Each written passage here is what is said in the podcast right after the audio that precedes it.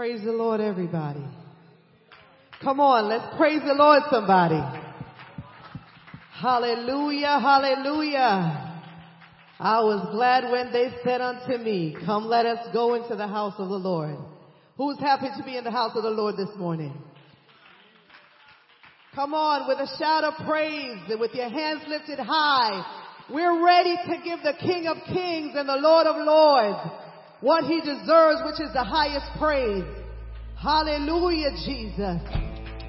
Glory to your name, Lord. Come on, clap your hands. If you would just stand to your feet this morning as we honor the Lord of Lords in this house.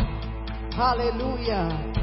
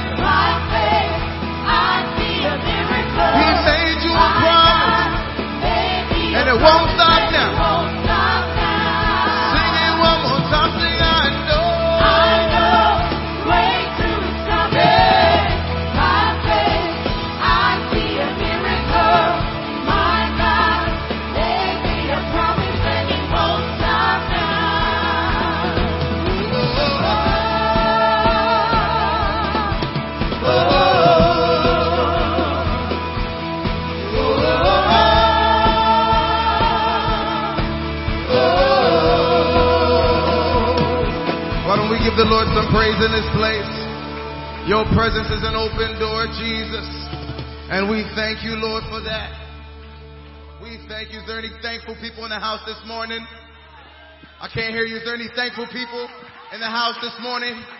He picked you up. He turned you around. He placed your feet on solid ground. Is there anything for people in the house this morning? Hallelujah. Put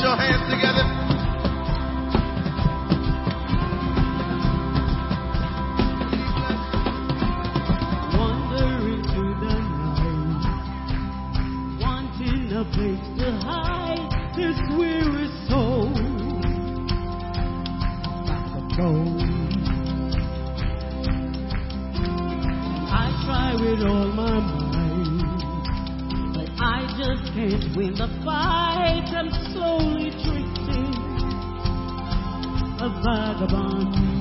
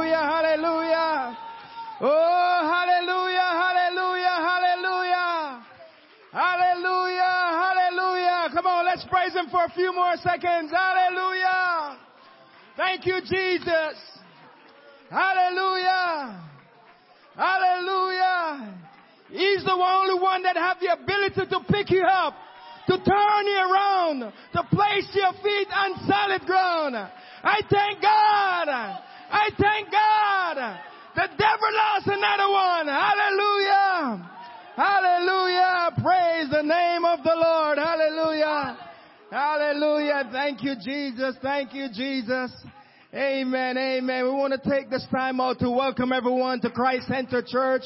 where Christ is our central focus. We're so glad to have everyone here this morning. We welcome you. Our online congregation, we welcome you this morning. We're so glad everyone is tuning in this morning and one accord to worship the one God that we serve. We're serving a God who is able to do exceedingly abundantly above that which we ask or think. And we're so glad this morning that we can call on the name of Jesus. Because when we call on the name of Jesus, He's the one that's going to save our soul from sin. He's the one that can give us peace and joy within Him. I'm so glad that I know Him for myself. Hallelujah, hallelujah. So we thank you for being here this morning. Amen. Feel at liberty to worship the Lord with us this morning. Amen. Don't let nothing hinder you. Just forget about yesterday. Just forget about all the things that have gone this week.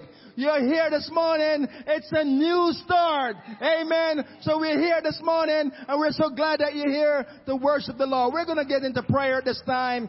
Amen. So we're going to pray and ask the Lord to bless the remaining portion of our service this morning. I'm going to ask if there's anyone with a special prayer request, you can raise your hand. Amen. Lift your hand. There are a few hands raising up so you can look around. See some hands raising up. Amen. And as we're getting ready to pray, I'm going to ask Pastor and Sister Wyatt if they can come in front of the sanctuary, kind of put them on the spot. We're going to pray for them this morning also. So we're going to ask them if they can come in front. Amen. As they, and the children, where are the children? Um, Jordan is there. Come on, Jordan Payton.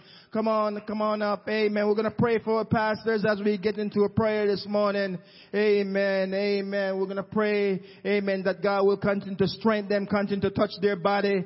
Amen. Amen. Sister Wyatt has lost her, um, her grandmother and uh, they're going to be traveling this week. So we want you to keep them in our prayer as we pray this morning. Amen. Few brothers, if you can come lay hands on our pastor, sisters, you can lay hand and uh, the ladies can lay hand on Sister Wyatt as we pray. And as everyone gather together today and pray, we want God's will to be done. Amen. As we get and touch on one accord this morning. Father God, we love you.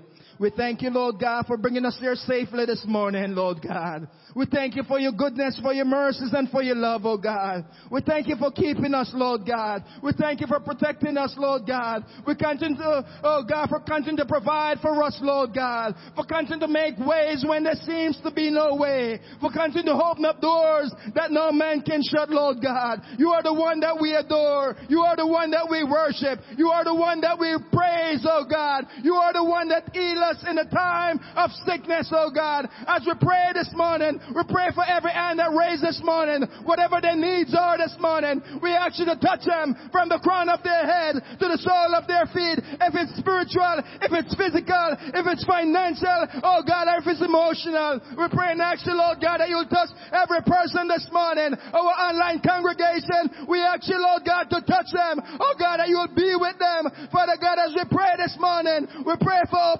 pastor and his family, Lord God. We pray at this time, Lord God, you continue to strengthen them, encourage them. Oh God, protect them as they travel, Lord God. I pray your will will be done. Oh God, direct your angel run about them, Lord God. Help them that nothing will hinder them. Oh God, I pray and ask you to take them to and fro, Lord God. I pray and ask your will to be done in the sanctuary. Continue to send us souls from the east, the west, the north, and the south. Lord God, we love you. We give you all the glory. We give you all the honor for your great and your greatly to be praised. We come in ourselves to you. We come in the service in your hands this morning and we ask your will to be done.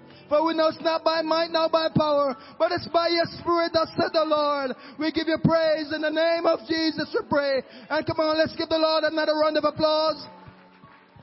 Hallelujah. Let's give the Lord another round of applause this morning. Hallelujah. He's worthy to be praised. He's worthy to be praised. Amen, amen, amen. Amen. Praise God. Hallelujah. Before the praise and worship sing this other song, we want to ask all the children that are here. I want every children. Amen. To just give a big shout out. Hallelujah. Praise the Lord. All the children after three. One, two, three. Come on, that was a little weak. I want to hear you one more time. Just give some shout out. One, two, all the youth. Thank you. All the youth. One, two, three. Much better. One more time. Hallelujah. It's worthy to be praised. Continue to the worship of the Lord with us. Amen.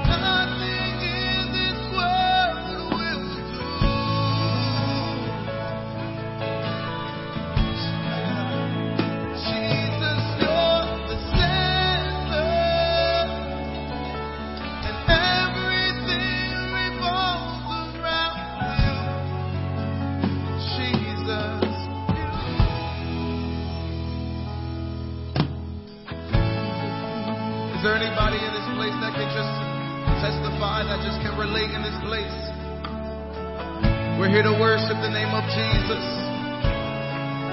Help us sing, say, Jesus be the center of my life. Jesus be the center of my life.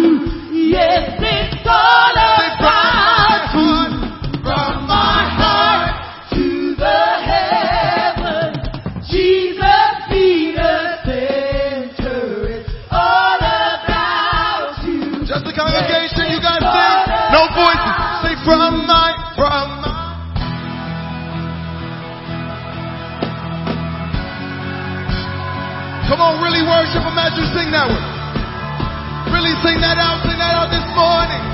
One more time, sing from my, from my. Jesus.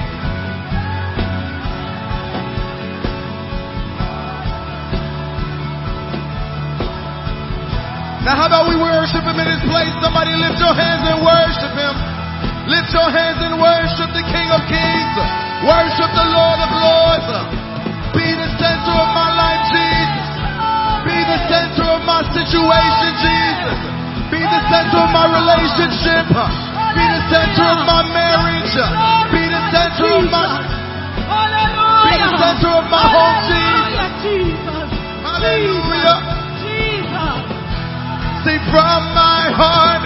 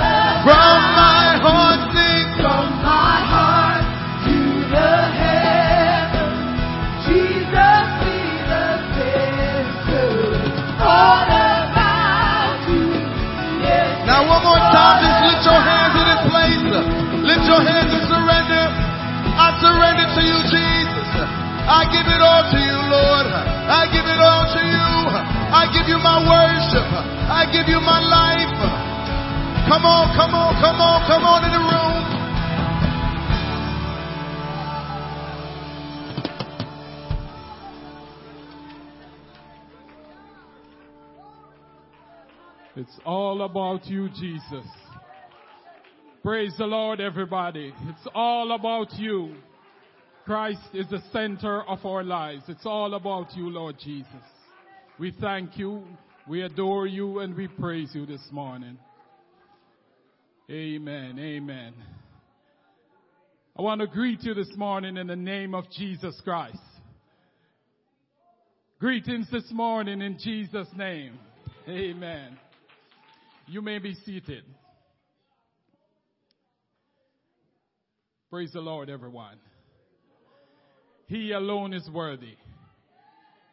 It is good for us to be here. I want to greet those online, our members online, and I want to greet all of us that is here this morning. God is good. Amen.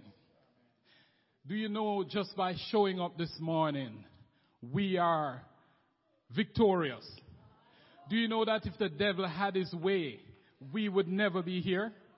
We would be somewhere where we are not supposed to. So God is good. We already have the victory. Amen? Amen.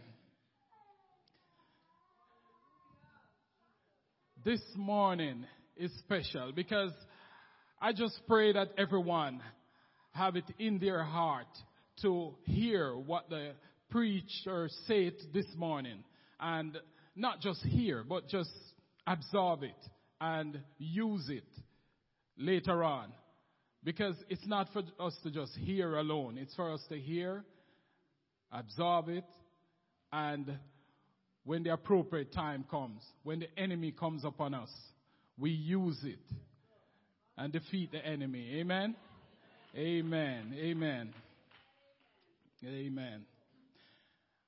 I'm just going to ask everyone to stand and just go around and greet each other. Tell them you made it. You made it. I'm inviting everyone to stand.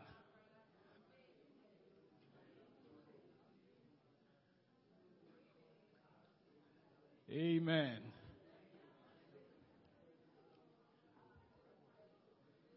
God is good.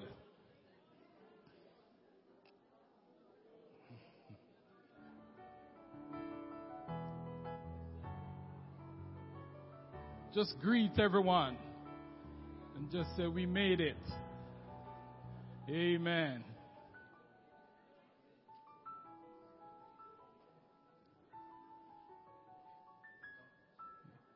Amen.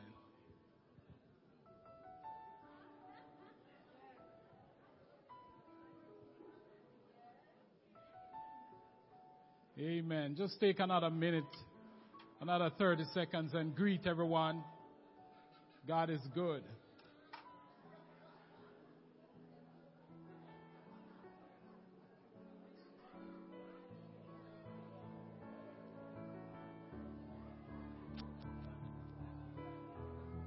Amen.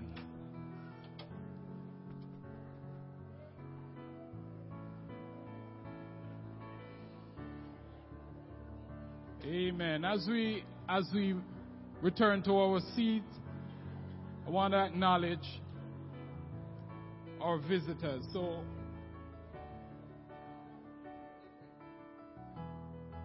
if you could kindly return to your seats.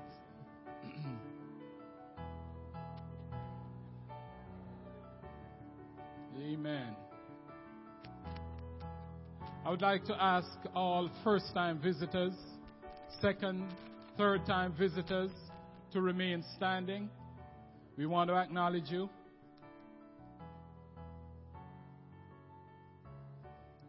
Amen. Amen. We want to acknowledge our visitors this morning. Amen. We're glad to have you. We are glad to have you. Whatever we can do to assist in your walk with Christ, see us. We are glad to have you. We are honored to have you this morning. Amen. Amen. I have a, a few announcements, and uh, it will be quick.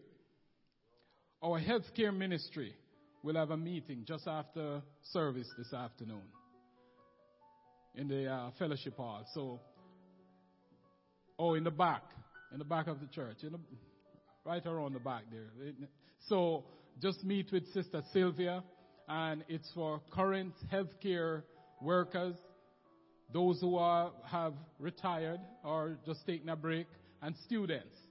All of you, we are inviting you to come out and um, be at that meeting with us. Amen. Amen. And our prison ministry Brother Calvin. Um, let me just read this for you here. Christ Center Church was recently approved to teach Bible study at the Mercer County Workhouse facility. We're looking for men and women that have a desire to serve. So immediately after service, we, uh, Brother Calvin will be meeting you in the fellowship hall. So you know, he will fill you in with the details. So just see Brother Calvin, just go over to the fellowship hall, and um, if you are interested, and it's a wonderful thing to do. You know, teaching Bible study, you learn. You not just teach alone, you learn. Amen. And and um, it, it's it's a good thing when you teach people who are hungry for the word, because sometimes Christ is calling us, but we we look the other way. But when we are in a situation that we can only look one way, you'll get a lot of attention. You'll get people that are desperate for the word. Amen? Amen. Um, it's offering time. It's offering time. Amen. I am going to ask you to give a good offering this morning. We're not going to be walking around three times before the preacher preaches, you know, and ask for offering. We don't do that. We just ask for one offering. But give a good offering this morning. There are needs. Amen? Amen. So give a good offering. And remember, those who made pledges, we still have two months, but we implore you to continue to give. And those who can give a little more, we also encourage you to give. Amen? if just so you'll remember, there are two envelopes here.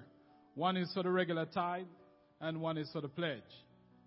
Most of you are aware of it already, but I'm imploring you this morning to give.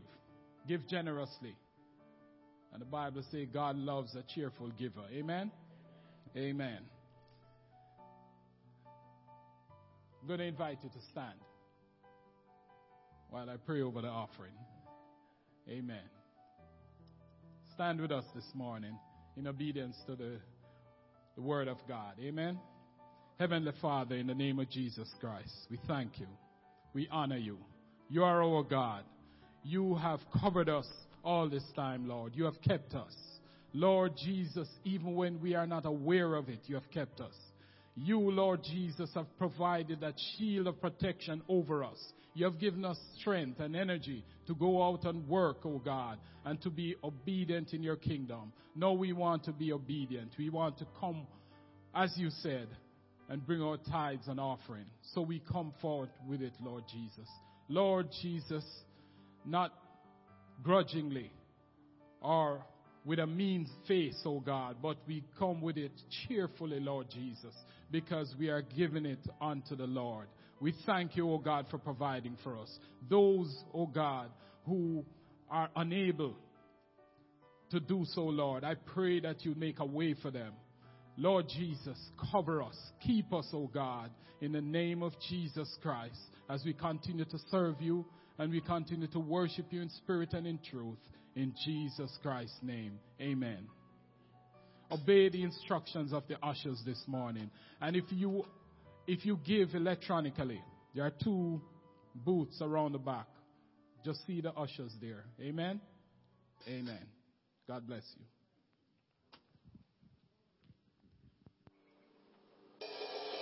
Thank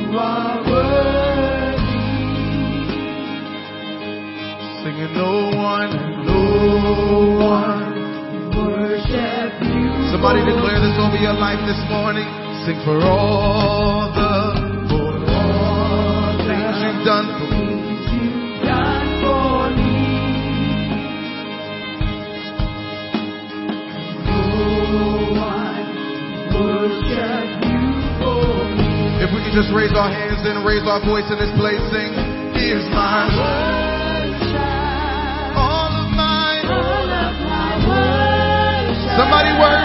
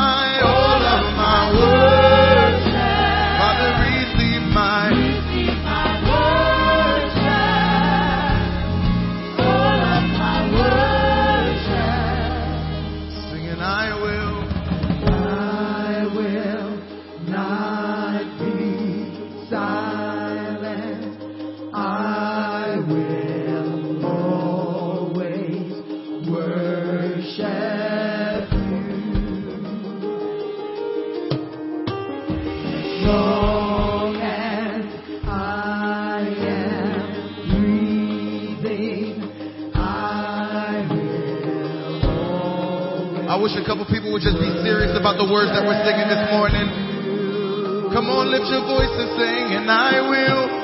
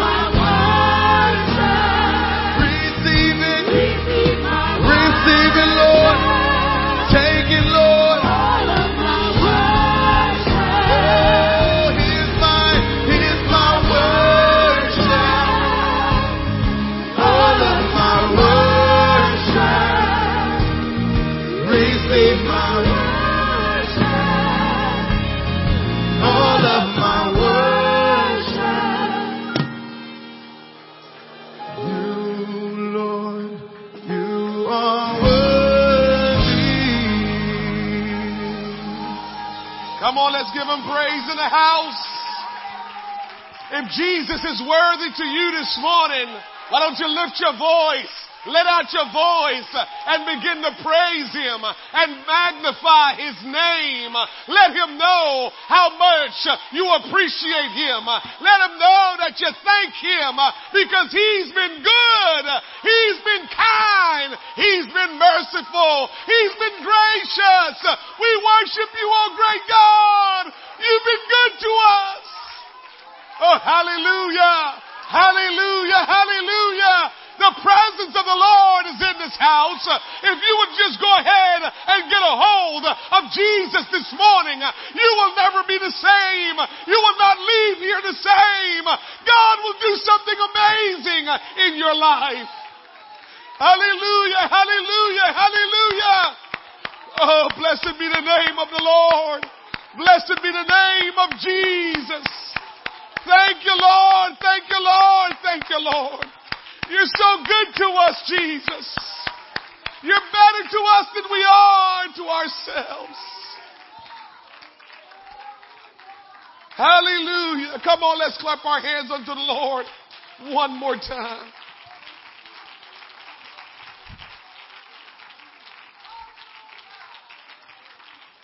What a privilege and an honor for us to be in God's presence. I know God is present everywhere, but many in our world today don't get to experience what you are experiencing this morning. Because when we worship the Lord, the Bible says He tabernacles in the praises of His people. And when we worship Him together as one, His presence just overwhelm us and overcome us that we just begin to bask and know that His presence is just in the midst of us. And we're so grateful that we can feel God's presence and experience God's glory. Welcome to Christ Centered Church. It's such an honor to have you here with us this morning. For those of us that are here with us the first, second, or third time, we welcome you back. And if this, this is your second or third time, we claim you in Jesus' name that this is your church home. Amen. If it's your first time, we'll get you just one opportunity see if you come back. You come back again, it's all over. Amen. And so we welcome you in Jesus' name. You always hear me say that God orchestrate the, the, the, everyone that come here to visit for the first time. You always hear me say it, it's God's plan. It was God orchestrating your visit to this place.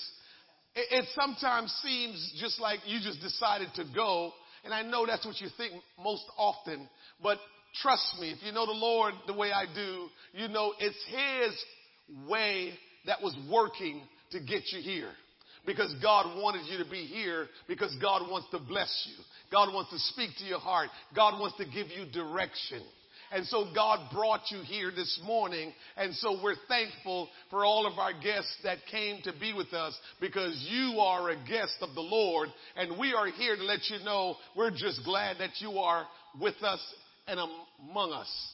I want to, uh, there's a person that I worked with many years um, that is here this morning. Someone had told me about um, um, that she came when I was away at Youth Congress, and she's here this morning. And I just want to just thank God for the opportunity and the privilege to always be a witness.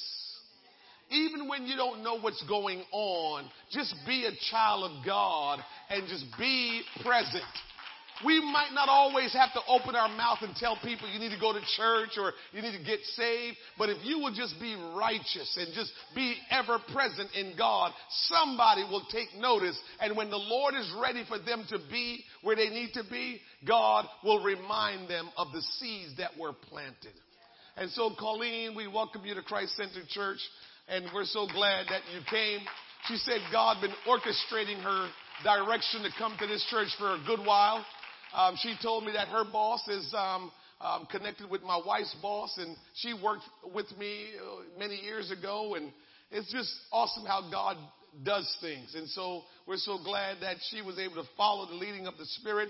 Vanessa, um, um, Calvin's cousin, um, you know, we kind of was crossing, you know, during school times, but you know, she ended up here because it was God's plan. And all of you that are guests this morning, it was God's plan that you're here. All of you. Cecilia, um, I tried to give you credit for the family being here this morning, but you gave the credit rightfully so to your daddy. And so we're glad that the whole family is here, and we thank God for you. Even when Cecilia's not here, she probably interact with our social media more than most. And uh, she's always interacting, so she probably knows everything that's going on here, even when she is not here. Uh, I want you to be seated just for a moment. Um, I, I feel, I really feel uh, a push by the Lord to be a vessel that He can use for the northeastern part of America to experience the power of God like we've never experienced before. I'm not anybody special, but I know that God has trusted me because He has found me faithful in following His instructions. And so I felt, felt pressed for a while now that God wants to do great things in the northeastern part of America. You see, if you travel to Texas, you will see Christians and people worshiping God like it's just second nature. It's a way of life. If you go south, Mississippi and Louisiana, you will, it's just commonplace that church is in the center or the foundation of the lives of the people in the south. But when you go east and you go west, we tend to tell the rest of the world that we're different from the rest of the world. Therefore, we might not have God the way the rest of the world does. And I believe that for the longest time, it's probably been incumbent upon the preachers and ministers and teachers to communicate God's plan, and we have to be faithful in communicating God's plan. And if we will do that, the Northeast will experience the power of God, and Christianity, the true way of God, will really be a foundational thing here in the Northeast. And I believe it's happening. Some of you might not see it, and some of you might not know it and understand it as yet. But you're going to see the power of God and Christianity surge in the Northeast like you've never seen it. Because God has targeted and is targeting our younger generation because they're going to be the ones to change everything. They're going to change everything as we know Christianity because they're going to receive the truth and they're going to do something with the truth. And so this week, uh, a, a, group of us went to um, St. Louis, Missouri to gather together for our semi-annual North American Youth Congress where young people come together and worship the Lord, praise the Lord, get instructions from God to go out and do some great things. And you might just think that what we have here going is, is not that big of a deal. But let me show you in a second here what God is doing because what He's doing all around the world, He wants to do here in the Northeast. And if we will trust Him and trust His leaders who have His heart, you will see it and experience it yourself. So take a look at this video clip of where the young people from this church went uh, Tuesday through Friday of last week and what all was transpiring. The drought is over tonight.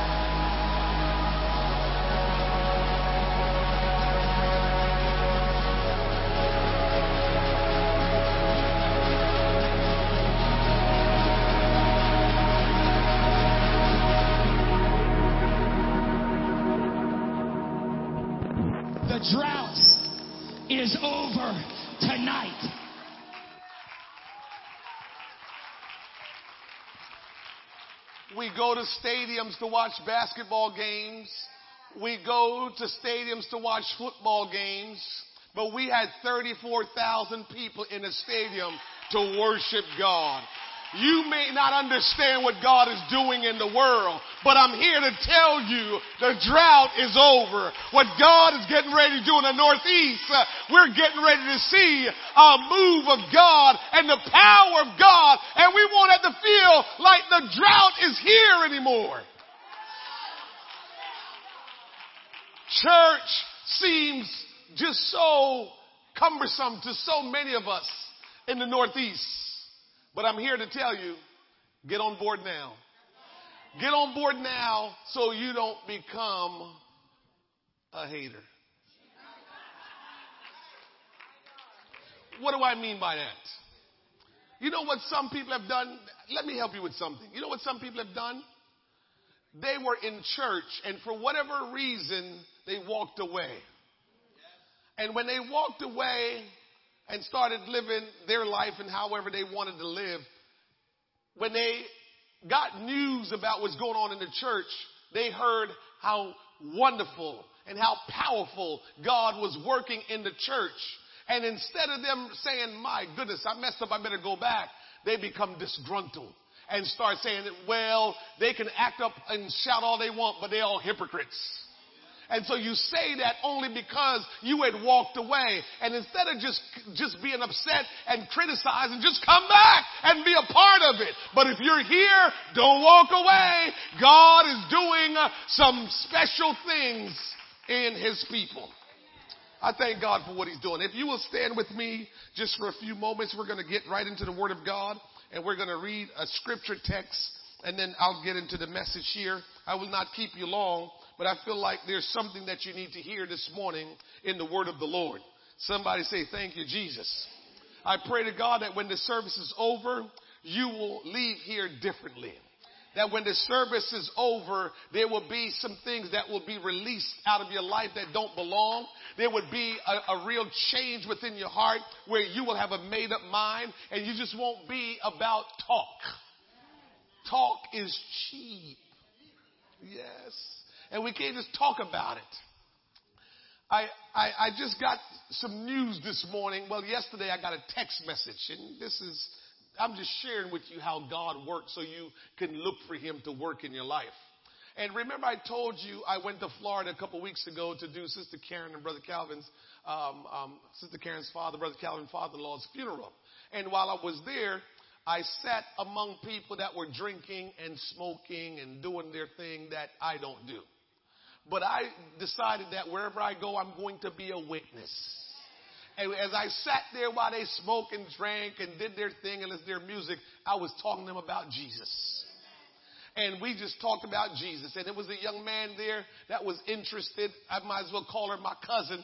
And, and he's talking to her and he wanted to be with her and all of that stuff. And I just had to sit him down and just talk real good to him and real straight.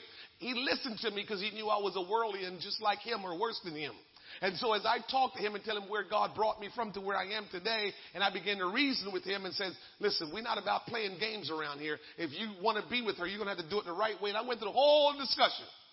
Yesterday, she texted me a picture of her engagement ring.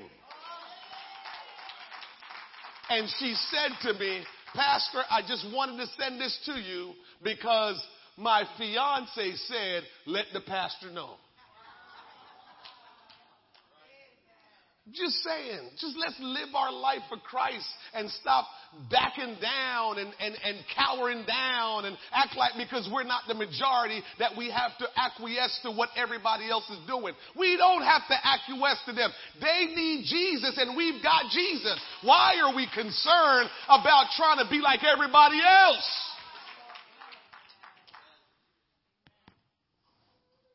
Ephesians chapter 4, verse number 17. Ephesians chapter 4 verse number 17. I'm going to read it this morning. I don't know if they were able to put it up in the NL, the N, N, N, TLB version. I don't, okay, so you all are, okay, all right. Hmm, Audio visual is not playing. Huh?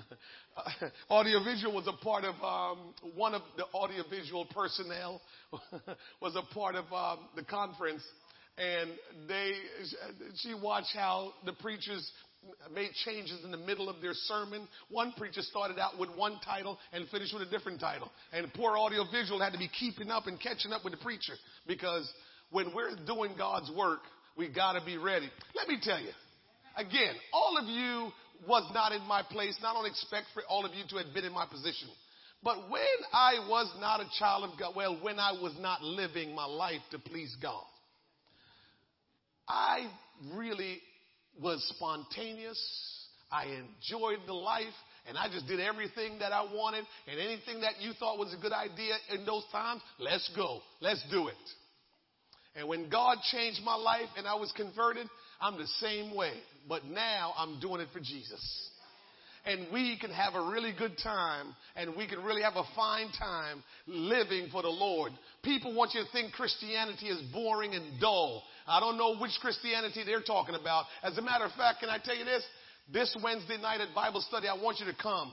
I need to teach this area what real Christianity is because we have a misconception, a false idea of what Christianity is. And if I can teach it to you, maybe you'll realize, oh, I can do that. Oh, yeah, I need to live for God. It will probably make more sense to you if you get it the right and proper way. But if you just get it the way that so many people are modeling it, yeah, you're probably going to just kind of just being neutral and kind of be like, okay, okay. But if you'll come to Bible study this Wednesday at 7:30, you'll get to hear something fantastic. Ephesians chapter 4, verse number 17, the scripture says, Let me say this, then speaking for the Lord, live no longer as the unsaved do, for they are blinded and confused.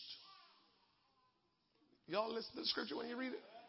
It says unsaved people are blinded and confused. I didn't say it. Please don't be upset. The Bible said it. The word of Jesus Christ says that if we're unsaved, we're blinded and confused. Their closed hearts are full of darkness. They are far away from the life of God because they have shut their minds against Him and they cannot understand his ways. They don't care anymore about right and wrong and have given themselves over to impure ways. They stop at nothing, being driven by their evil minds and reckless lust. But that isn't the way Christ taught you. If you have really heard his voice and learned from him the truth concerning himself, then throw off your old evil nature, the old you that was a partner in your evil ways, rotten through and through, full of lust and sham. Now, your attitudes and thoughts must all be constantly changing for the better. Yes, you must be a new and different, holy, it says right, but let's use the word righteous. Clothe yourself with this new nature. Whole lot going on there. Maybe you need to write that down and go back and read it some other time just to make sure it sinks in.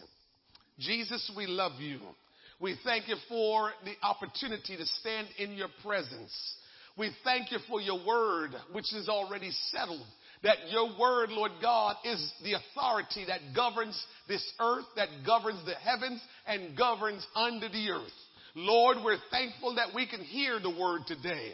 We open our heart today that the word may go in and take root and germinate and grow and produce good fruit. We're looking for our life to be transformed, to be changed, that we will not be the same and that our purpose, that what you called us and created us and designed us for will be fulfilled. Give us a different way of thinking. Give us a different understanding. Give us a way to live that is right and pleasing before you. Lord, I ask that you will open heaven and pour out your spirit that before we leave this place, somebody could be filled with your spirit. Uh, somebody will be baptized in your name. Uh, somebody will get free from bondage of sin. Uh, somebody will give themselves to you. Uh, somebody will renew their mind in you, never to go back, uh, never ever to be the same again. Uh,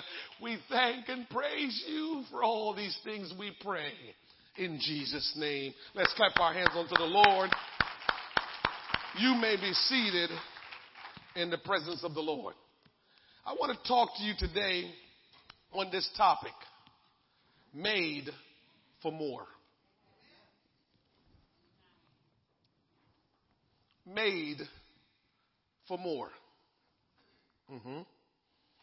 In the text we just read, the apostle Paul contrasts the Christian life with the Gentile life. Gentile, when you see the scripture use Gentile, it's really talking about unsaved or ungodly people. And so the scripture we just read, uh, it, it, it contrasts the life of a Christian to the life of an ungodly, unsaved person.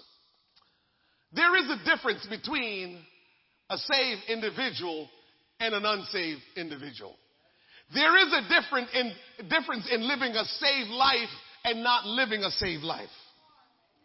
I only got come on and amen. All right. Let me help some of you that are not always here. It's okay to hear something that goes against what you're doing and say amen. Because the truth is, let me tell you a secret. So the truth is, when you don't say amen, it means I just hit you where it hurts. So if you want to trick me, you can't trick Jesus, but if you want to trick me, just say amen when it hurts. And I will never know it's hurting you. But when I speak a word and it gets quiet, it means it's a word. It means God has said something through me to speak right to your situation. But if you will just say amen, and because amen means I agree, what you're just saying is I agree. Not because we're not obeying God, it doesn't mean God is not right. So when even how we want to, we live the way we want to live and we're not living always to please God, God is always right and God will always be true no matter what. So when we hear God's word, we can say amen that God is right. I may be wrong, but God is right. It's okay. People that never grow and develop is because they never listen. Just look at people that never want to listen to anybody. Just look at people that's always just always in their feelings and never listen. They never take any instruction. When they don't do that, they don't grow. Don't be that person. God didn't call you not to grow. God called you to be more than what you are. And so when you hear something that might go against what you're doing and how you feel, if it's God's words, you said, Amen, Lord, you're right and I'm wrong.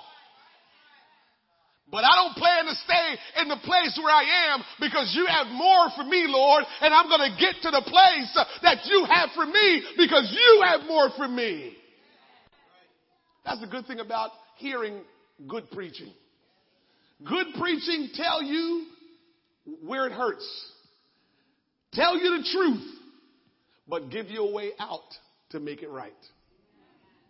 And so you'll hear some things from me today that will hurt. That, that, that you will probably be upset about. But the good news is before I'm done, you will receive something that will help you to overcome whatever that is. In 2 Corinthians 5 and 17, the scripture says, Therefore, if any man be in Christ, he is a new creature. All things are passed away. Behold, all things are become new. So that means if we are in Christ, we become new. And so if you're here today and you're not in Christ, it's alright. You can leave here being in Christ. Nobody has to remain where they are when they leave here today. All of us uh, can elevate. All of us can go a little higher. All of us can be a little bit more than what we are when we leave here today. From the old life to the new life, we can do it. When we repent of our sins, get baptized in the name of Jesus Christ, and receive the infilling of the Holy Spirit, we become a new person. We just don't turn over a new leaf, we begin a new life. And so when the Bible tells us that we must be born again, what the Bible is saying essentially is get a new life. You can get rid of that old life. Uh, you don't have to keep living that same old life. Uh, you don't have to keep living the way you've been living. You don't have to keep struggling the way you've been struggling. Uh, get out of that old life and get a new life. And guess what, church? Only Jesus can give us a new life. we can only have a new life because of Christ.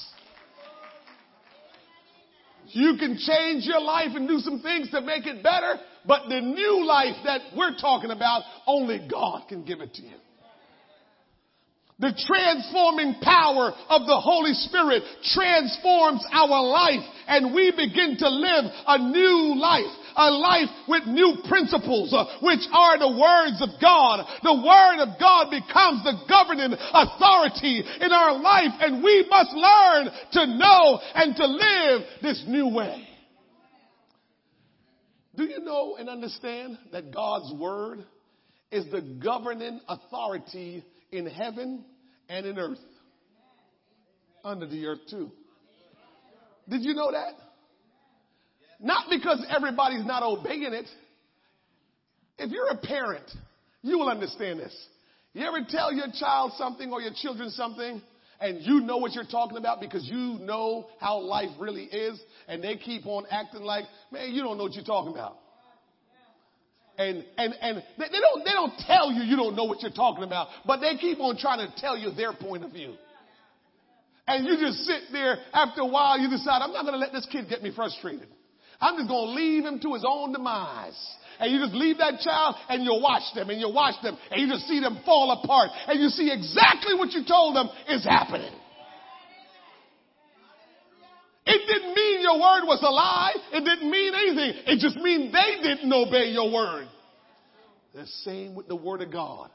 Because we're not experiencing what's supposed to happen for ourselves doesn't mean the word of God is not absolute truth. It just means we're not obeying it. But sooner or later, the Bible says every knee will bow and every tongue will confess that Jesus Christ is Lord. You know what it means? One day, sooner or later, everybody was, will say, God, you were right and I was wrong. One day, everybody will say it. God, you were right and I was wrong. So whether we're saying it today, next week, next month, next year, sooner or later, every one of us will have to say, God, you were right. So why did we need to become new creature? The Bible says we're fearfully and wonderfully made. The Bible says we're made in the image of God. So if we're fearfully and wonderfully made and we were made in the image of God, why in the world would we need to become brand new? Ask yourself that question. This is why some people are not changing because we take scriptures sometimes to make it fit how we think and how we believe and how we conduct our life. So guess what? I'm fearfully and wonderfully made. I'm made in the image of God. And so when you hear a preacher like me preach the word of God and says, we need to be born again, to be brand new, we said, well, I don't know about all of that. Well, the Bible says we must be born again of the water and of the spirit. Here is why we need to be born again.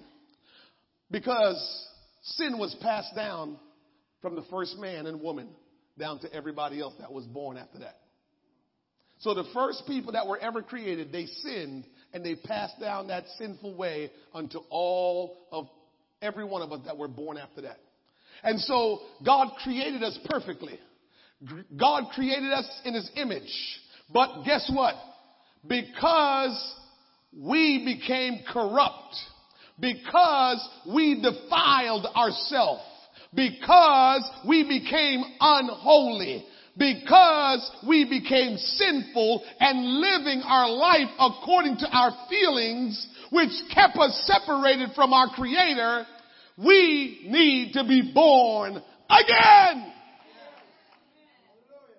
Yes, that's why we need to be born again. hmm Therefore, in order to change all of what's wrong with us, we needed, we need to be born again. We need to become a new person because we were made for more. Hmm. The old corrupt, defile, and sinful way, the self-pleasing way is the old way. It's a corrupt way. It's an ungodly way. And God said, I made you for more than living in sin. I made you for more than defiling yourself. I made you for more than what you're doing. And so in order to move toward what I created you for, you need to be born again. We must be born again to fulfill our purpose in Jesus Christ. I always need to clarify this. All of us here can live our life according to what we believe we need to do. I heard it said at uh, North American Youth Congress. It resonates because I talk to people a lot and I know how people conversation go. And we like to say this. Listen, this is my truth. What do you mean by that? You mean this is just what I think, this is what I believe, and this is what I do. That's your truth. Unfortunately, there's only one truth. The Bible says Jesus is the way, the truth. Truth is a person. Truth is not what you think. Truth is not what you believe. Truth is not what you think. Truth is a person and that person is Jesus. Uh, whatever Jesus says, uh, that is truth. Uh, whatever Jesus tells us, that is truth. Everything else is what you think. And what you think will not get you to fulfill your purpose in Christ. So you can live your life to fulfill your desires, to fulfill what your family wants to fulfill, but it would never be what Christ created you to fulfill. So we have a choice. We can decide to live our life for our own pleasures, for our own purpose, or we can live our life to fulfill the purpose for what, for why Christ created us. Now, before you get turned off by that, because a lot of people struggle with that. When you come to know Jesus Christ, you understand He's not mean. He's kind. He's loving. When you come to know Jesus Christ, you'll understand He will not keep you away from things to hurt your feelings and make you mad. And so when you live your life to fulfill His purpose for why you were created, that doesn't mean you don't get any pleasure out of it. I have to say that because I believe a lot of people don't live for Christ because they think that they will not get any pleasure for themselves. What kind of God would he be if he just let you live without having any pleasure for yourself? As a matter of fact, when God created man and he created woman, he gave us an act that was pleasurable. What if God didn't tell us how man and woman need to come together? We wouldn't know about that experience. So he created us, and from the moment he created us, he gave us pleasure. It's not good for man to be alone. So I'm going to allow the man and the woman to have pleasure in each other. So the bottom line is God is not trying to take away pleasure from you. So don't think of the Almighty as, well, He never wants me to do anything. Nonsense. Come to know who he is and learn who he is and you will realize you can live for God and you'll experience good pleasure. You'll experience uh, the blessings of God. You will experience uh, so much more than what you can imagine. But you gotta try it. Uh, you gotta do it and you will see God will give you more than you will ever anticipated. Mm-hmm. Mm-hmm. Mm-hmm. It doesn't matter what has gone right or wrong in your life up to this point. If you will be born again of the water and of the spirit, get ready for more. Somebody say more. Because you were made for more. We ought to get ready for more because what we are experiencing is not what God intended to, for us to experience. We're experiencing some of us a little bit of trinkets, a little trickle down, a little bit of crumbs. And we say, whoop, this is all right. It is so much more than that. It is so much more than that. Did you see the, the, the, video that we showed you what was going on? It is so much more than us sitting here today saying, yeah, Lord, it is so much more than that. God wants to give us more than what we can ever ask or think or imagine. Every person, regardless of his or her station in life, has the God-given potential to be something more than they currently are. Whatever you are right now, God will give you what it takes for you to be way more than what it is. In John chapter 1 verse number 12, speaking of Jesus, the scripture says, but as many as received him, to them gave he power to become the sons of God, even to them that believe on his name. God will give you the power to become more than you can ever become on your own strength. Uh huh. Uh huh. Uh huh. Paul made it clear in the text that if we do not become new creatures in Christ, we live in the vanity of our mind. And our understanding is darkened. And we are alienated from the life of God through ignorance because of the blindness of our heart. It's hard to fathom that we could actually be blind even though we're seeing clearly to go wherever we want to go. But God is not talking about sight. Sight and seeing is two different things. You ever stop and thought about that even though your eyes are open and you're seeing, it's not really because of your eyes that you're seeing. It's because of your understanding that you're seeing. Uh huh. Yeah. Because if you see what you don't understand, what good is it? so we like to think about seeing as, you know, these two things that opens up. But seeing is more than that. When you can't see according to God's word, it means you're ignorant. According to God's word, when you can see, it means knowledge has come. You have been enlightened. You're no longer ignorant to something. Mm-hmm. Even, I will say this. Yes, we must be born again in order to overcome the ignorance, to overcome the vanity of our mind and our darkened understanding. Yes, we must be born again for that. But hear me too. There are people that's been born again and they are still living in the vanity of their mind. There are people that are born again and their understanding is still darkened. There are people that are born again and they're still alienated from the life that Christ has for them because of ignorance and blindness of the heart. Mm-hmm. So even after we become new creatures in Christ, we still need our mind renewed regularly so we do not go back to the old ways of thinking and processing and living. We need to have our mind renewed. Somebody say renewed. Can I tell you this?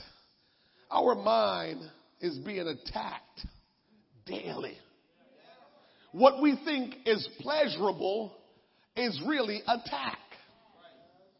Our mind is being conditioned every day to believe a certain way and to think a certain way. Hear me now. There is so much clutter in our mind. We are so consumed with the clutter of images and information and algorithms are causing us to drift from the mindset the Lord wants us to have, to have a mindset of this world. Because of this. Because of this. We can't put this down. And so our mind is filled with clutter because that thing is always telling us something. It's always beeping. It's always going off. And we feel enslaved to answer it and to look at it. And so our mind is being attacked. And as long as our mind is attacked and filled with clutter, it's hard for us to process what God is trying to tell us. In Philippians 2 and 5, the scripture says, let this mind be in you, which was also in Christ Jesus. You know what it means? The mind of Jesus Christ is to have the attitude of Jesus Christ exhibited in your life. Our attitude should be the same as that of Jesus Christ. After all, watch this, listen to me. After all, outlook determines outcome. Outlook determines outcome. Depending on what your outlook is according to a situation, you will produce a certain outcome because how you perceive a thing to be, you will do what you have to do to get an outcome that you think you should get. Outcome determines or outlook determines outcome. If the outlook is selfish, the action will be divisive and destructive.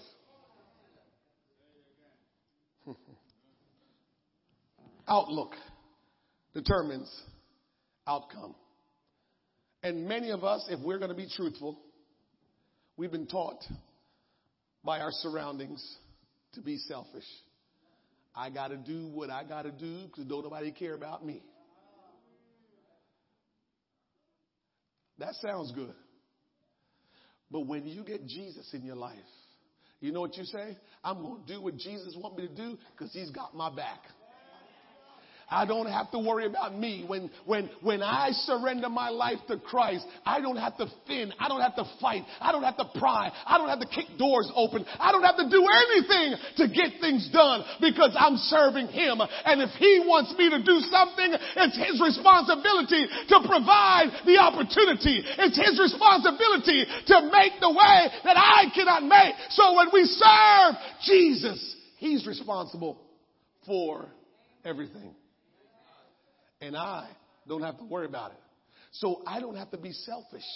When you really serve God, you don't have to be selfish. If you are selfish, you need to say, God, help me. I'm selfish because I'm not really serving God. Because when I serve God, I don't have to be selfish. I can give people my last and not feel bad. What do you mean by that, preacher? Because he's my provider. And so if I am not going to be you know, serving myself, it's easy to live and to love one another and to give because you realize that I depend on Him to take care of me, not me taking care of myself.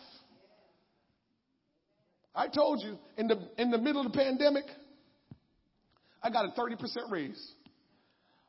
My wife got a, I forgot how much percent raise she got in the middle of the pandemic. When they taking away everybody's job and telling them this and telling them that, we got increases in the middle of the pandemic when when all the churches were shut down and we was in the firehouse and we were only shut down for a couple months this church grew and y'all gave like y'all never gave before and that's why we're in this building today. Because jehovah jireh is our provider. We don't provide for ourselves. We just love people. We just do what god wants us to do and he takes care of the rest of it. So when you live for god you don't have to be selfish and worry about getting your own Ephesians chapter 4, we read earlier, it says, and be renewed in the spirit of your mind. How is the mind renewed? Let me get to the heart of this thing and, and finish up here. How is the mind renewed? The renewal of the mind takes place not simply in the mind, but in the mind of the spirit. Hear me now, I'm slowing it down. The renewal is referring to the newness of the knowledge of Jesus Christ. Mhm, I'm glad you're listening now. The renewal is referring to the newness of the knowledge of Jesus Christ. So let me ask you this question. When was the last time you were renewed in the knowledge of Jesus Christ? When was the last time you received knowledge about the Lord Jesus Christ that you didn't have before? When was the last time the knowledge of Christ came into your heart, came into your mind because you were reading or you was listening to the Word of God? When was the last time you experienced that? And the Bible tells us we need to be renewed in the spirit of our mind. Hmm. When, when, when was the last time we received a revelation of the Word of God for ourselves? When did you last received a revelation where you said, man, I feel like God just gave me an understanding of something that I did not know previously. When was the last time? When the Bible talking about being renewed in the spirit of your mind, it's not talking about the spirit of God. If you look in your Bible, it's lowercase s. When the Bible is talking about the Spirit of God, it's uppercase S. This was lowercase s. So it's talking about your spirit, my spirit. So that when it's talking about being renewed, renewing in the spirit of our mind, it's talking about our spirit. Spirit in the text is referring to the human spirit, the breath of the human, not the spirit of God.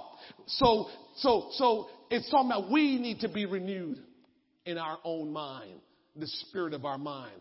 Mind refers to the intellect, our thought process, our understanding. Therefore, to be renewed in the spirit of our mind is to receive new knowledge of the word of the Lord Jesus Christ. His spirit empowers your spirit that your thoughts and understanding will be inspired by the word of the spirit of the Lord, which will direct our life and our actions. When we get renewed in the spirit of our mind, it means we're getting new understanding of the Word of God. And when we get new understanding of the Word of God, the Holy Spirit empowers our spirit. I don't have time for this, but I will say this real quick. When God created Adam, Adam didn't need the Holy Spirit. When God created Adam, Adam did not need the Holy Spirit because God and Adam communicated like this, up close. But when Adam sinned, sin separated Adam from God. Now Adam need to become spiritual. Adam was created spiritual. But when he sinned, sin will interfere with our spirituality. It makes us dull in hearing and understanding the word of God. And so in order for us to be enlightened, we need God's Spirit to enlighten us so we can understand His Word and His instructions. So if we stay in our own sinful ways, we can't understand a lot of things. This is why the Bible says that we're blind. This is why the Bible says we're ignorant because sin will make us blind. Sin makes us ignorant and sin prevents us from understanding God's word. But when we repent of our sins, uh, when we yield to the Spirit of God and do what the Spirit of God tells us, uh, we will get understanding. Uh, the knowledge of God will begin to flow in our life and we will be able to apply it as we understand it. Some people have knowledge but don't have understanding. If you have knowledge and not have understanding, you still can't live out what the Word of God is telling you. So when we pray and we get knowledge, the Spirit of God will help us to get understanding. So having knowledge with no understanding, eh, not enough. But when we have knowledge and we get understanding, then that's when change begin to take place in our life. You and me, we are made for more. Tell your neighbor you're made for more. But we can only be the more when we are renewed in the spirit of our mind regularly. We can't just be renewed when we're baptized in Jesus' name. We can't just be renewed when we're born again or when we have one altar experience. We need to be renewed in the mind of our spirit every single day. We need to be renewed in the mind of our spirit. Many of us are stuck in neutral and some of us are going backwards, but it doesn't have to be that way. We can do something about it. Some of us need to be born again right now. Others need to be renewed in the spirit of our mind. Can I tell you this? How we're going to see revival in the Northeast? Here's how we're going to see it. We are allowing our environments to influence our actions as opposed to us influencing our environment by our actions. When we were in St. Louis, 34,000 strong, they shut down the streets for us. When we were in St. Louis, people were praying for their bus driver that wasn't saved, laying hands on bus driver for the bus driver to become saved. We changed the environment. St. Louis got a part that's really bad, but while we were downtown St. Louis last week, we changed the entire environment by our actions. That's how we will affect our immediate environment and then eventually the rest of our environment. We have to stop backing down from what the Word of God says we are and what we're supposed to be and do. We got to stop backing down. Why are we trying to appease and fulfill the things of this world? Why? Is the world giving us eternal life?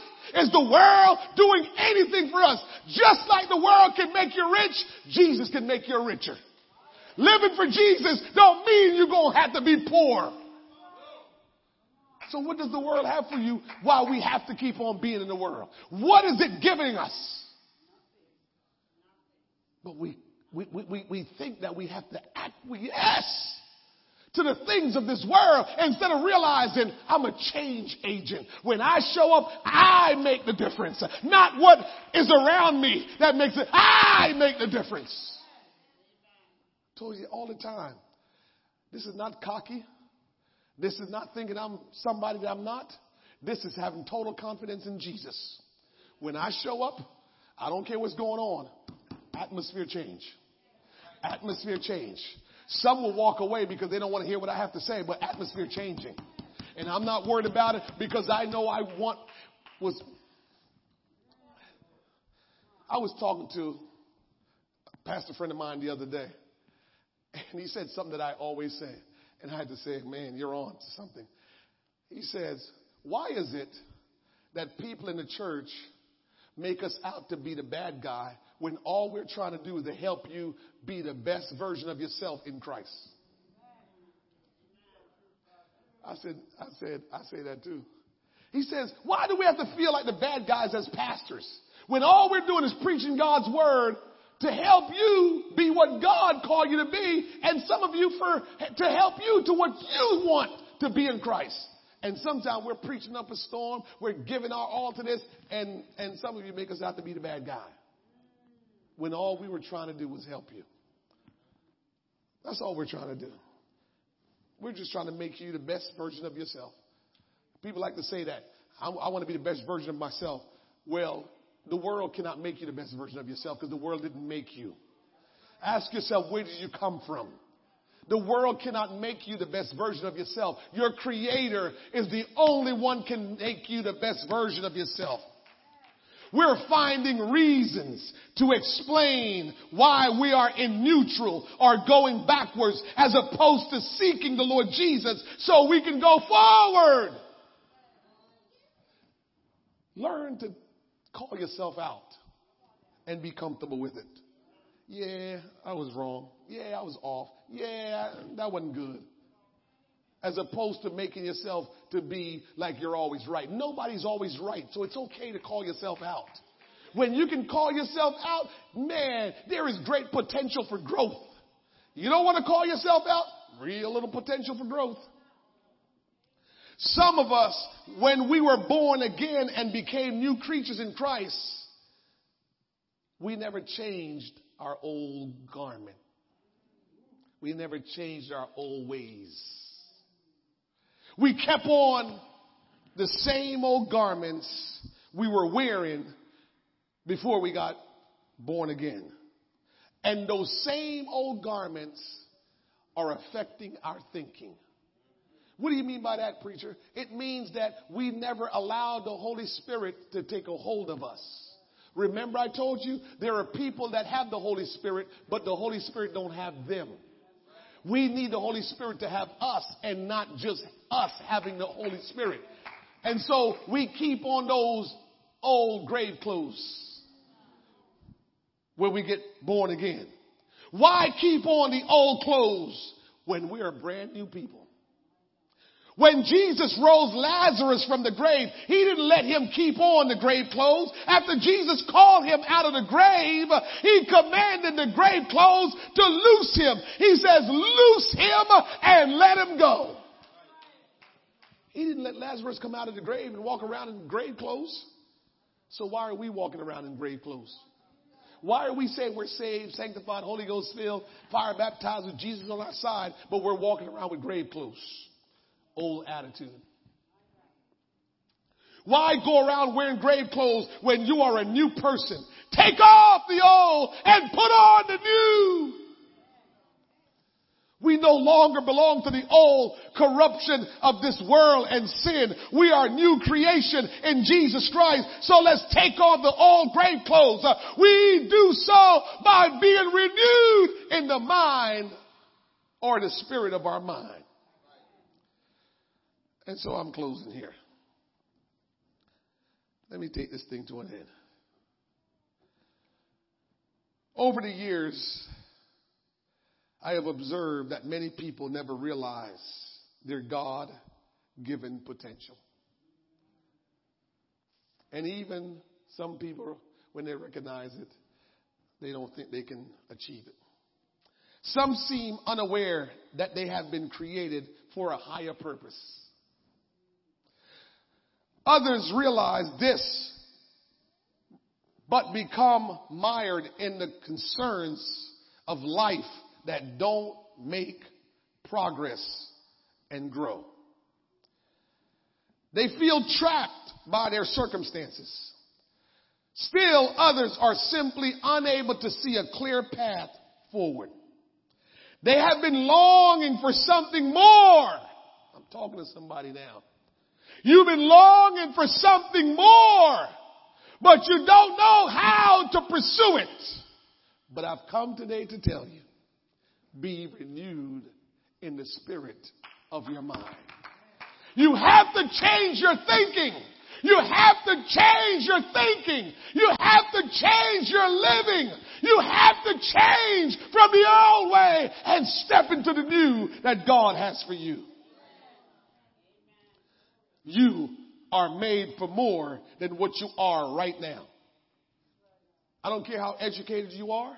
I don't care what great job you have. I don't care what you own. You are still created for more than what you are right now. Let's not give up now. Let's stop compromising because we have not seen the results we expected from God. Oh yes, God will never give up on us. He has a higher calling for us, but we have to be intentional. We have to sacrifice for Him. We have to seek His knowledge and the spirit of His word, and we have to obey Him no matter what. I close with this. At NAYC the other day, let's stand. At NAYC the other day, a preacher by the name of James Wilson preached a real moving, life changing message entitled, It's Okay to Hate Away. It's okay to hate away. Let me show you where he took his text from Psalms 119, verse 128. I'm finishing here. Psalms 119, verse 128. Therefore, I esteem all thy precepts concerning all things to be right. David was telling the Lord, everything that you say, Lord, I know is right. But he went on and says, and I hate every false way. And the preacher preached, it's okay to hate a way. hmm The reason I am sharing this with you is because we must, yes, obey the word of God, but we also have to hate the ways of unrighteousness.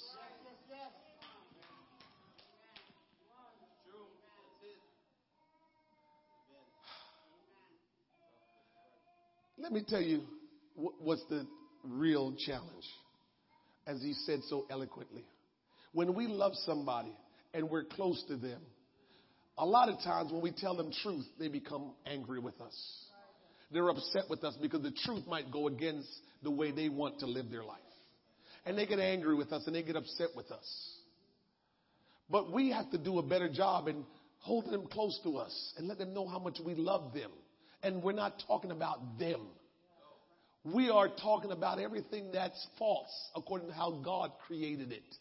If God didn't create a thing to be a certain way and, and, and we're doing it, then it's false. It's not the way of God. So it's okay for us as people of God to say, I hate that way. That's not a good way. But that doesn't have anything to do with the person.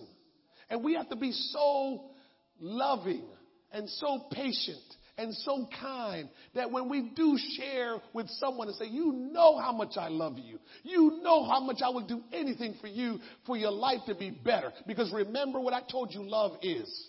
Anybody remember? Jesus showed us love. The Bible says, for God so loved the world that he gave his only begotten son. And what the Bible really is saying, if you dig deeper, is Almighty God did what he had to. He sacrificed himself and became human just so he can come into this world and die for us and give us a new life. So what he really did was he did whatever was necessary to benefit us. So when I say I love you, it means I will do whatever is necessary to benefit you. However, going down a way that's going to lead to destruction is not beneficial, so I can't support you for that. I love you. So I can't, I can't encourage you to keep going down that direction if I love you.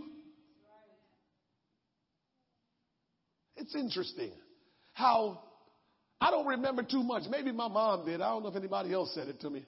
But when I was living in the world and I drank a lot, nobody was telling me you drank too much. Because we always support people no matter what. That's not love. It's not love to support a certain way that will lead to destruction.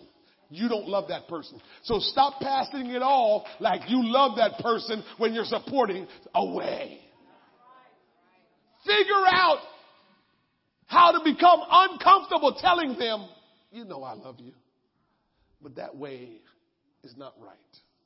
It's not going to lead you to your purpose in Christ. It's not going to take you where God wants to take you. It's not going to make you become more as to what God is calling you to. We got to get that part right. Because we condone so much that people push it on you some more because they push. You know how the devil do? If you give him an inch, he take a yard. If you can think back, those of you that have been living for any amount of time, if you can think back, there are things that we just ignored and act like it was no big deal. And now we wish we never ignored it. But we gotta do something different now. The Bible tells us, therefore I esteem all the precepts concerning all things to be right. Everything that God says is right. But we have to start hating the ways that are false. please, please don't twist it up and mess it up and, and, and, and start making it about people. It's not about people. It's about a way that's different from the way of God. The Bible says Jesus is the way. So any way that's not the way of Jesus, it is false. It will not lead us where we gotta go. It will not help us to be more. And we're trying our best to be more. We're trying our best to move forward and we're trying to do it without the one who knows what's best. So we have to understand that. The Lord has called all of us unto righteousness. Therefore, we must hate unrighteousness. Unrighteousness must not be tolerated in our life. Because, as the preacher says, he went into talking about uh, Eli and his kids, talking about how much when you love somebody and they're doing wrong because you love them so much, you condone it. And when you condone it, it's going to end up hurting you as well. Eli loved God, but because his kids were not doing right, he compromised because he loved his kids. The problem is, Eli didn't understand real love. Because real love says, I have to tell you the truth. I have to tell you what's right. If, if we're going to be made, if we're made for more and we are, and we're going to accomplish more, that needs to be a significant part of our life. Truth. Righteousness. We must love righteousness and we must hate unrighteousness in the final text in the scripture it says and and and that you put on the new man which after christ is created in righteousness and holiness another person from nayc young girl kendra shock she talked about righteousness she's doing some missionary work in the middle east and she went and talked to jewish scholars rabbis to find out what righteousness is. And she went and talked to them because remember, when you go over to the Middle East, we have the written word. A lot of what they know is information that's been passed on because it's family members. It goes back. That's their history. So they, they pass it on by word of mouth. It's passed on family to family. And when she talked to the rabbis and asked them, what is righteousness? They say righteousness is everything to us. Everything. And she went and studied out and she gave us the best explanation she could give for righteousness because she studied it. Righteousness will cause you to become holy. We struggle with being holy, but if we will first be righteous, we won't have to struggle with holiness. Righteousness will make you become holy. Righteousness, you ready for this? is treating everyone we come into contact with as though we are entertaining Jesus Christ himself. That's righteousness. So righteousness means I'm going to love you like I love myself. If I care so much about me going to heaven, should I not care the same way for you going to heaven? Vanessa, if I love myself going to heaven, I should care a whole lot for you going to heaven. And if I see you doing something that will not lead you to heaven, I'm supposed to love you as I love myself. So when we're not telling people the truth, we're not loving people. So in case you have been thinking that just being okay and not saying anything is loving them, that's not loving them. That's condoning something that will hurt them later on, which means you don't love them. So we need to love people the right way, the way Jesus loved us. Jesus didn't do everything that we like. He still is not doing everything we like, but he's doing everything for our benefit. He wants us to one day spend eternity with Him. He wants us to one day not have to struggle and suffer. He wants us to live a life that is bountiful, that is abundant. And so He does what's necessary for us to be benefited. And if we're going to be like Jesus, we have to do what's necessary to help the people we say we love and not turn a blind eye to anything that will lead them astray from God. Righteousness is not what we put on or take off. It must be who we are. hmm All our actions must reveal righteousness.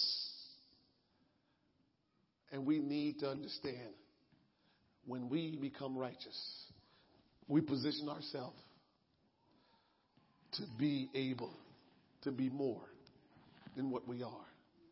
We were made for more, not what we are doing today. We're made for more.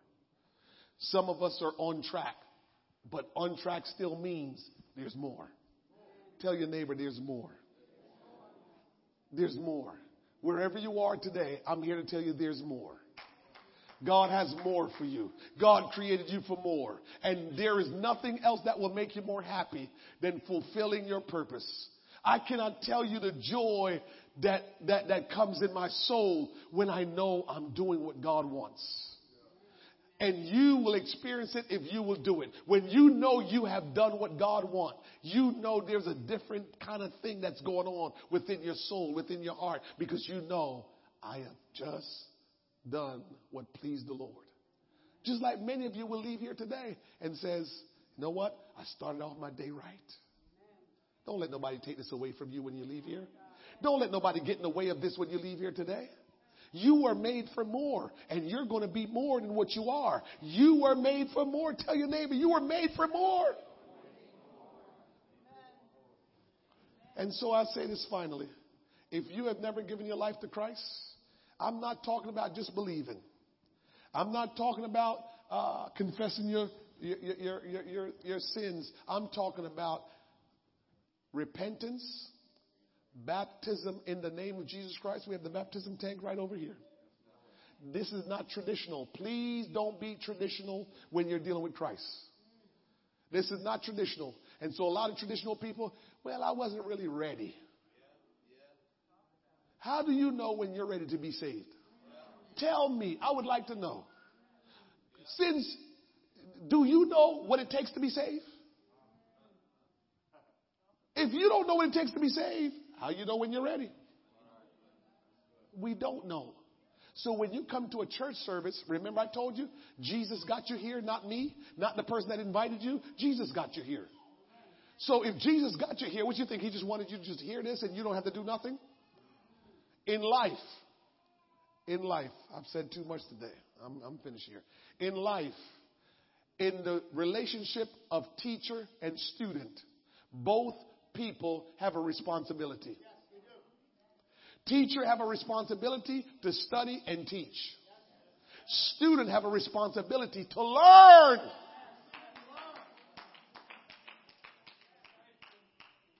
Unfortunately, church people seem like they ain't no students. We, we treat church like we're not students. We just get a little thought in our mind and we leave. We don't, we don't challenge ourselves to learn and to leave to say, I learned something. And I can prove to you because I did something.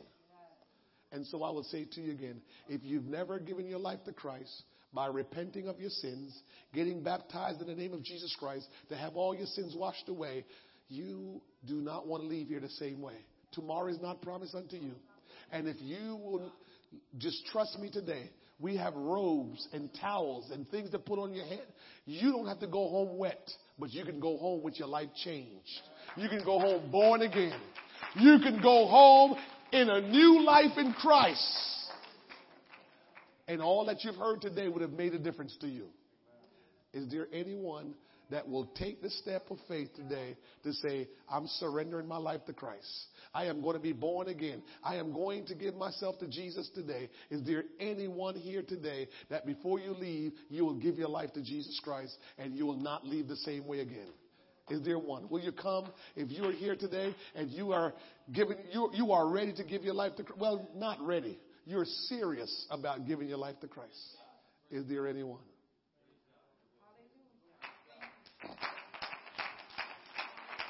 Come on, my brother.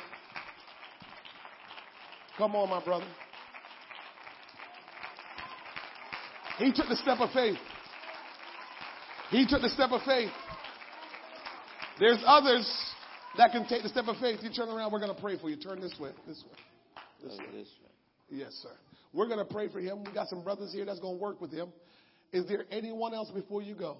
You've never been born again of the water and of the spirit. I'm not talking about being christened when you were a baby. I'm not talking about, you know, one day you got baptized and you don't remember, but you know you got baptized. Don't try to remember what you can't remember when it comes down to your salvation. Do what you know to do right now so you don't have to remember it. You will know it. There are people in the Bible that got rebaptized. Is there anyone here today that need to be rebaptized? Mm. All right. If you want to renew your mind today, I want you to come forward as well. If you just feel like I want to renew my mind, I want I want to renew the spirit of my mind, I want God to do something in my life because I don't want to just be doing what I've always done. I just don't want to be neutral. I want to move forward. I want the word of God to do something in my life. Can I say this last thing? Vanessa, appreciate you coming. But here's the last thing I'm going to say.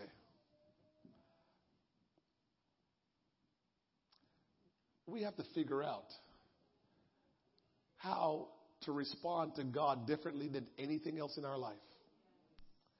We are, it's easy for us to be concerned about people. Well, I don't want everybody looking at me. I understand it. But can I tell you? Let me tell you from my perspective.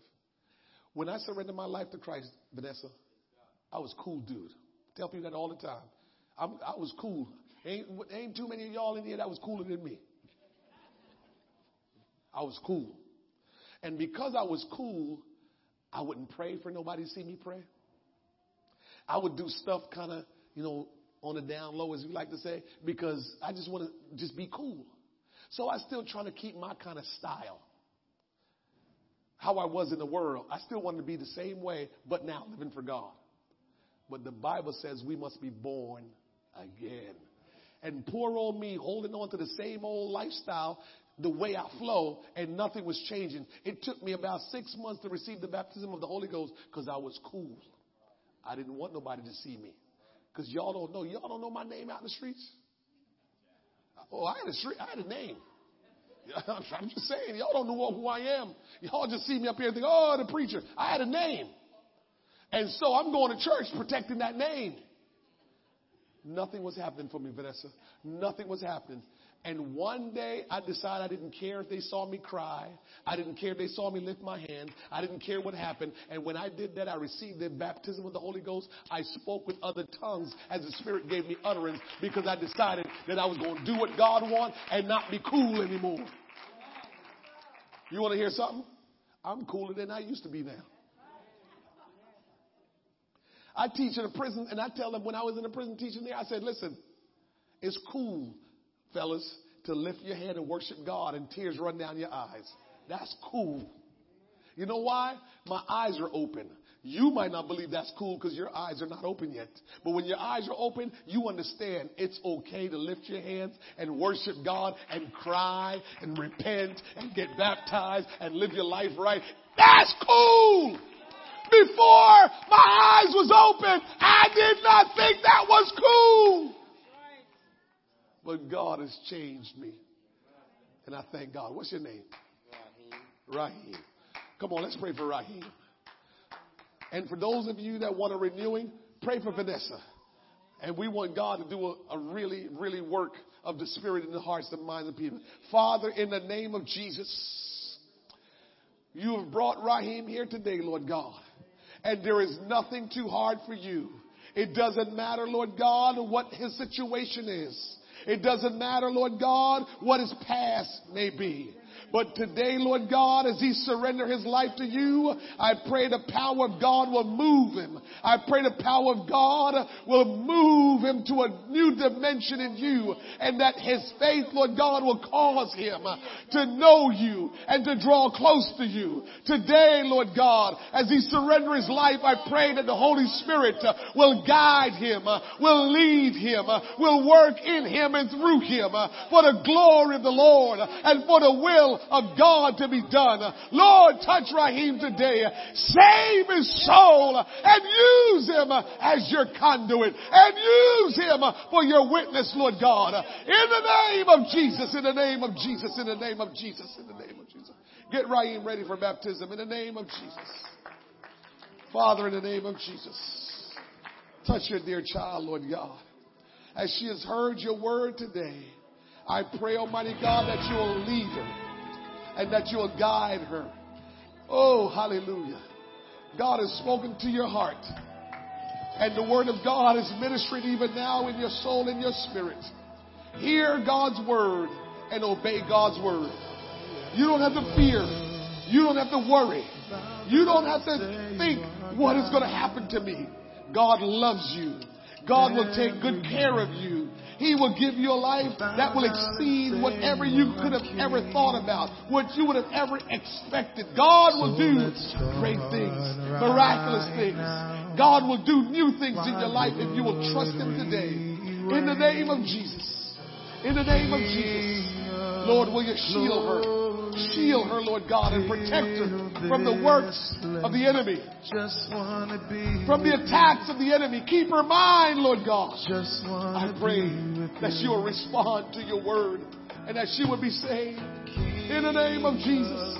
In the name of Jesus. Lord God, touch Rayon. You love him, Lord God. You know, oh God, you called him for such a time as this to be used mightily and miraculously of you. I pray, Lord God, that he will respond in obedience to your word today. That he will walk circumspectly, trusting you. That faith, Lord God, will cause him, Lord God, to speak your word. Faith will cause him, Lord God, to do what thus saith the Lord. That faith, Almighty God, will empower him, Lord God, to live the life of war, to live the life of war, the life that you've called him to, Lord God. Have your way his life, Lord God. Bless his going and his coming, Lord God. And make a way, make a way, make a way for your will to be done in his life, Lord. In the name of Jesus. In the name of Jesus. In the name of Jesus. Have your way, Lord.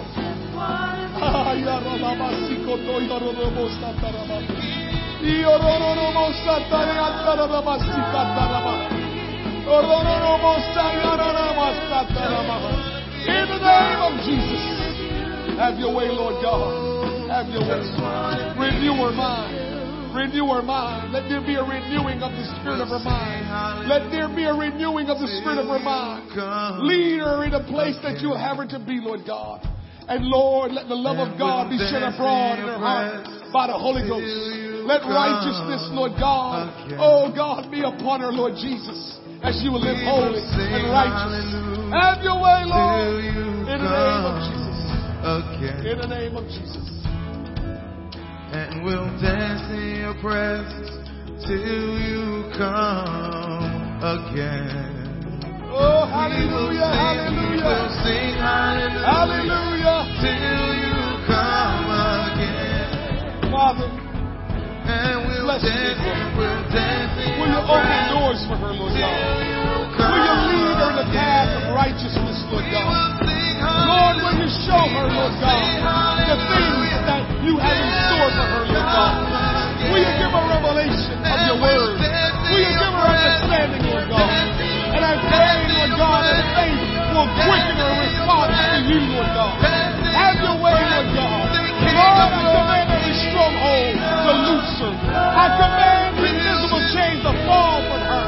I command the great load to loose her, and that she will walk in the authority of your word and in the power of your name. Lord, have your way in her life. Bless her, Lord. Keep her, Lord, and let your will be done in her life. In the name of Jesus. In the name of Jesus. Hallelujah. Hallelujah. Father, touch this man, God his life, Lord God. Touch his body. From the crown of his head to the sole of his feet. Touch him, Lord, and give him strength. Touch his mind, Lord God. Ah.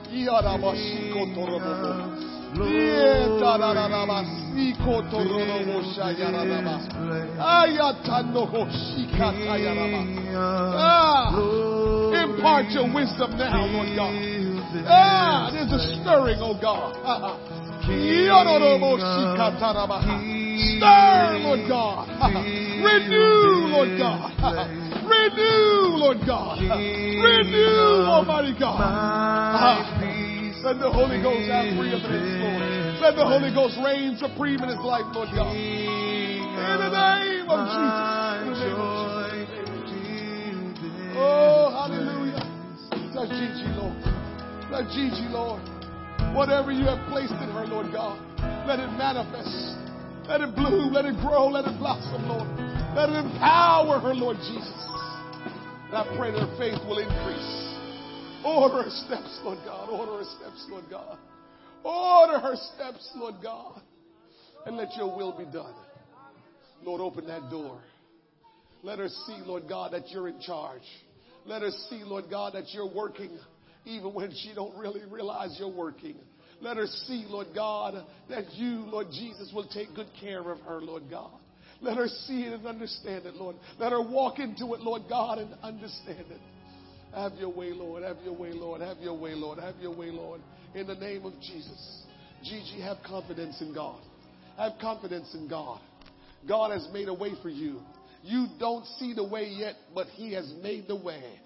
He will bring you down that way slowly but surely, but God has already made the way. He's already made the way. You hear me? He's already made the way. He didn't make the way right now. He didn't make the way. He's not making the way tomorrow. He's already made the way. It's just about you following now. It's just about you recognizing that there's been a way that's made. Just follow after Him. Just trust Him. Surrender all to Him and let His will be done. Ah, in the name of Jesus. In the name of Jesus. In the name of Jesus.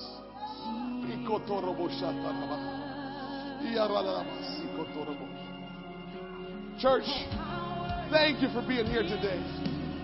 God bless you. Have a wonderful rest of your day. Don't forget our meetings, healthcare workers, prison ministry next door.